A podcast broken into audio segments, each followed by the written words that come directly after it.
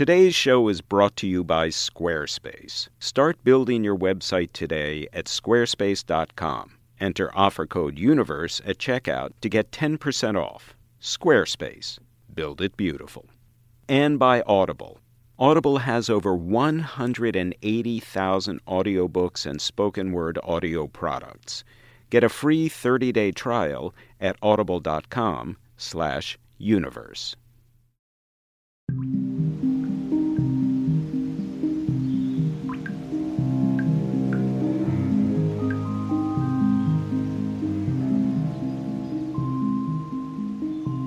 Think there's no such thing as life on Mars? Don't tell the folks of Hawthorne Avenue in Newark, New Jersey. They saw it firsthand, and it nearly killed them. It was after dark on an October evening when 20 families on the block ran in terror from their homes and began loading their possessions onto the roofs of their cars. They were holding wet handkerchiefs over their mouths, which made it hard to understand what they were shouting about when an ambulance and three police cars converged on the scene. But when the officers managed to calm a few of the residents down, they learned that they were evacuating because of the meteor that had just landed nearby. A meteor that turned out to be a spacecraft from Mars in disguise. Already, the Martians were marauding over the countryside, killing anyone they could find with death rays and wiping out the rest with poison gas. The wet handkerchiefs would probably not work against extraterrestrial poisons, but it was all the poor folks of Hawthorne Avenue had.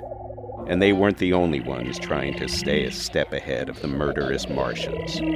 All across New Jersey and New York, people were flooding police headquarters with terrified calls.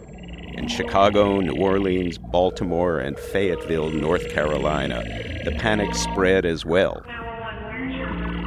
One brave man in San Francisco, safe for the moment from the devastation unfolding on the East Coast, called the police and asked, Where can I volunteer my services? We've got to stop this awful thing. The awful thing, as it turned out, was no thing at all. The year was 1938, and the hysteria was the result of a mere radio play, a dramatization of H.G. Wells' celebrated novel War of the Worlds, updated from Victorian England to 20th century New Jersey. The Columbia Broadcasting System and its affiliated stations present Orson Welles and the Mercury Theater on the air in The War of the Worlds by H.G. Wells. With make believe radio broadcasts from the scene describing the attacks. Ladies and gentlemen, we interrupt our program of dance music to bring you a special bulletin from the Intercontinental Radio News. But the scripted silliness touched something primal. I'm Jeffrey Kluger, and this is Time Magazine's podcast, It's Your Universe. Today we're talking about the planet Mars.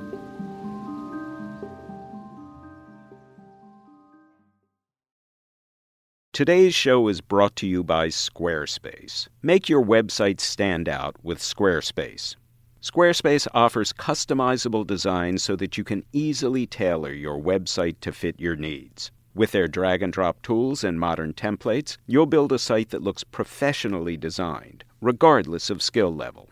No coding required. Plus, you get a free domain if you sign up for a year. Start your free trial today at squarespace.com. When you decide to sign up for Squarespace, make sure to use the offer code UNIVERSE to get 10% off your first purchase. Squarespace. Build it beautiful. Mars is a planet with a day just a little longer than our own, close to 25 hours. Think what you could do with an extra hour. But even if you don't find one, let Audible entertain you with the time you do have. Audible has more than 180,000 audiobooks and spoken word audio products to choose from. Take Audible with you when you're on the go by listening on your smartphone, computer, or tablet. Listen to books such as Starlight Detectives How Astronomers, Inventors, and Eccentrics Discovered the Modern Universe by Alan Hirshfeld. Starlight Detectives delves into the backstories of the ambitious dreamers behind the birth of modern astronomy. Find this book or other books of all genres at audible.com. As a special offer to my listeners, you can get a free 30 day trial today by signing up at audible.com slash universe. That's audible.com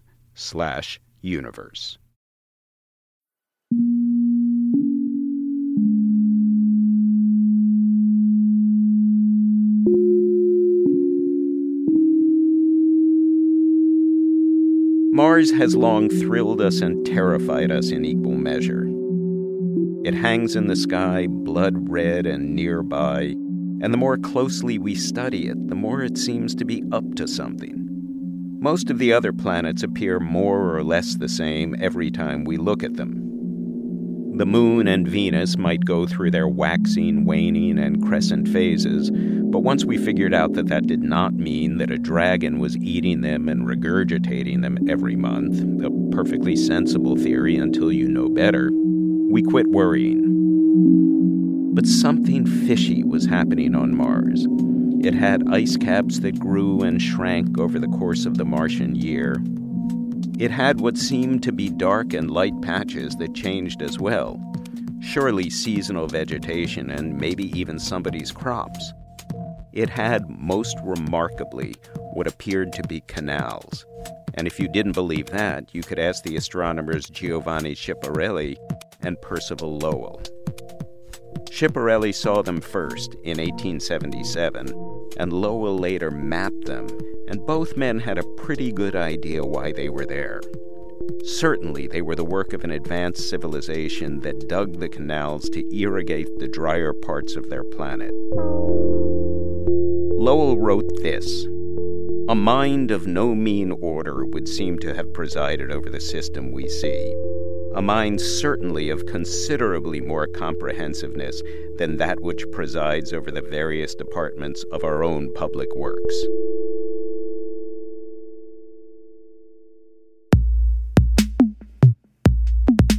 Of course, a planet that needed such extreme measures must also be a dying planet. And the beings who live there would naturally be tempted to conquer and claim the bigger, better, wetter world just next door Earth. And so the myths of a dangerous Mars were born. Mars and the human race have a history that goes back even longer than that. The planet was observed by the ancient Egyptians and Babylonians, the Greeks and the Chinese, and every civilization that followed. Its red color, visible to the naked eye, was always its most distinctive feature. The Chinese called Mars the fire star. The Egyptians gave it a name that simply means the red one. In Greece and Rome, it was named after the god of war Ares in the Greek pantheon and Mars in the Roman.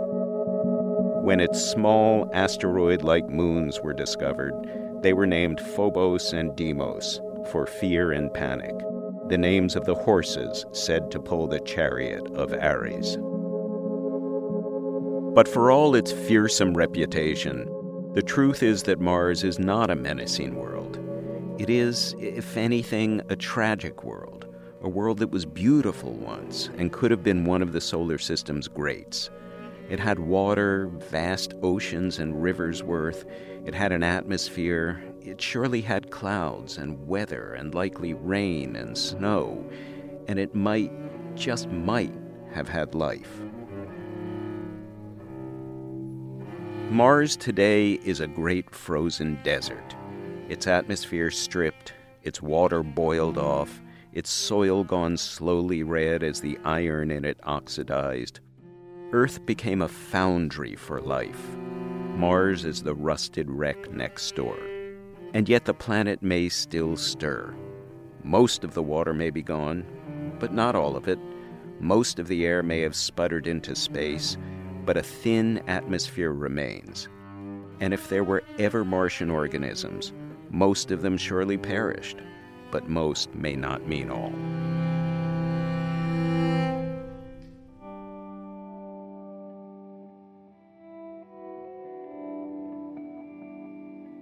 In a few ways, Mars is an even more remarkable world than Earth is. It's only half the size of our planet, but it's home to the largest volcanic mountain in the solar system, Olympus Mons, which rises 15 miles high, or about three times taller than Mount Everest, and is as wide at its base as the state of Arizona. Mars also holds the solar system record for largest canyon, the Valles Marineris, which is 10 times longer than our modest Grand Canyon. If it were transplanted to Earth, it would stretch from New York to Los Angeles. Mars is striking for its very similarity to Earth as well. A Martian day, or sol, is 24 hours and 40 minutes long, a near match for our 24 hours, and the planet is inclined at an angle of 25 degrees, a near match too for our 23 degrees, which on both worlds gives us seasons. Both planets, too, are in the solar system's so called habitable zone just close enough to the sun that water can exist in a liquid state, but not so close that it all boils away. All over Mars, spacecraft have detected ancient sea floors and riverbeds, dry deltas and alluvial fans, stamped and etched into the surface by flowing and pooling water. But it's a sad fact of science that that water is no more. And it's Mars's small size that is mostly to blame. Earth's 8,000 mile diameter makes it a big planet by the modest standards of the inner solar system. That gives it a commensurately large liquid core made of iron and nickel, which swirls and churns like a pot on the boil. That's a very good thing for Earth, because moving metal behaves like a dynamo, producing a magnetic field that surrounds our planet. As the solar wind, the storm of charged particles that stream from the sun, reaches the Earth, the magnetic field deflects them. Without that protection, the charged particles would slowly strip away the atmosphere the way sandblasting wears down a brick. Mars had a magnetic field once too, but the planet's small size caused it to lose its internal heat relatively quickly, which partly solidified the core, shutting down the dynamo. The planetary cooling would have happened from the outside in, causing the crust to contract.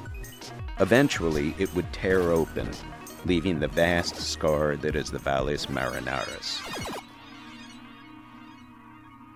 Once Mars's magnetic field was gone, the solar wind wasted no time clawing at the atmosphere. Worse, there was a heavy bombardment phase early in the solar system's history. Every time a meteorite hit Mars, more of its atmosphere was blasted into space.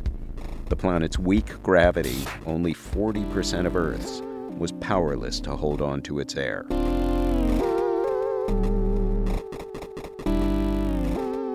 The bursting of Mars's atmospheric balloon did not happen overnight. It took a good 500 million years before most of the air had leaked away. But when it was gone, the planet was left with an atmosphere just 1% as dense as Earth's, 96% of which is carbon dioxide, with a few breaths of argon and nitrogen stirred in. As for oxygen, the element that is essential for life on Earth, just a little more than one tenth of a percent. It's that near vacuum that caused most of the planet's water to flash evaporate, and the rest either to retreat underground or freeze in great ice caps at the poles. Still, what's left is a lot. The South Polar Cap alone contains enough water to flood the entire planet to a depth of 36 feet, if you could melt it, which you can't, given Mars's year round average temperature of 60 degrees below zero and its polar temperatures of 225 degrees below. Mars does have its balmy moments, occasionally reaching a shirt sleeves temperature of 70 degrees, though you'd have to travel to the Martian equator at high noon in midsummer to experience them. That fluctuation in temperature coupled with the natural heating and cooling cycle of a sunrise and sunset every 12 hours, operates the same way it does on Earth, which is to produce winds. Those in turn give rise to dust storms that may last months and cover the entire planet. It is those spreading and retreating dust clouds that Schiaparelli and Lowell might have mistaken for seasonal vegetation, which helps redeem the old astronomers a little, though nothing excuses the canals, which were probably just a result of tired eyes and wishful thinking. Still, despite the absence of such imaginary features, despite what we know today of Mars's cold, arid, freeze dried awfulness, the planet may yet have a pulse. In the decades since 1964, when NASA's Mariner 4 became the first spacecraft to fly by Mars, humanity has returned to the red planet again and again, with the US, Russia, Europe, and most recently India throwing dozens more spacecraft Mars's way. Currently, seven active probes are operating on or above the planet, including two American rovers, creating a web of robotic science labs that count as nothing short of otherworldly infrastructure. And there's a good reason they're all there. The governing rule for scientists looking for life on other worlds is follow the water, and that makes sense. Water is the universal solvent for biological processes, and while its presence doesn't guarantee that life will be found, its absence all but guarantees it won't. Rovers sniffing the chemistry of Mars's old riverways and seabeds have detected the presence of salts, sulfates, and other materials that can form only in the presence of water, and that indicate not only that the region was wet once, but that it was wet for a long time, as much as a billion years, which was more than enough time for life to get started on Earth. More important, the spacecraft had also found not just the fingerprints of ancient water, but tantalizing signs that active water still trickles on the surface today. In 2012, the Mars Reconnaissance Orbiter returned images of what appeared to be dark streaks flowing down hillsides during Martian springs and summers, looking for all the world like trails of water from hidden aquifers that thawed and bubbled out as the temperature rose and then retreated and evaporated. Last October, more analyses from orbit determined that those markings contained hydrated salts, which form only in water, sealing the deal for a Mars with a damp surface and an interior that may brim with hidden wells. That news was nothing short of huge. If earthly organisms have proven one thing, it's that life is stubbornly, tenaciously resourceful. Stomp it out in a valley and it takes to the hills. Level the hills and it takes to the sky. Carpet bomb everything for miles around and it will just retreat underground. Life on Earth has been found in the most improbable places locked in permafrost, nestled in the matrix of dry desert rocks, dancing around the plumes of deep sea vents where temperatures reach 700 degrees Fahrenheit. If Mars indeed cooked up something living during its billion balmy years, there would be no reason that some of those organisms, at least the microbes, wouldn't have adapted the same way finding a way to make a perfectly warm, safe, watery living underground. For now, it will be machines like the Mars rover that go looking for those signs. But the hope has long been that astronauts will follow, that it will be a human hand that turns over the rock or sifts through the sample or shines the flashlight into the cave and reveals that our great collective nightmare that we are entirely alone in a cold, dead cosmos is indeed just a bad dream. That right next door there's more life still, and who knows how much more in the planets and galaxies and universe beyond. In the summer of 1996, the world stood still when NASA announced that a meteorite from Mars that landed in Antarctica contained what appeared to be the fossilized remains of a Martian bacterium, and Life on Mars headlines exploded everywhere. Bill Clinton was president at the time, and so it fell to him to gather the press and speak to the nation about the epical thing that seemed to have happened.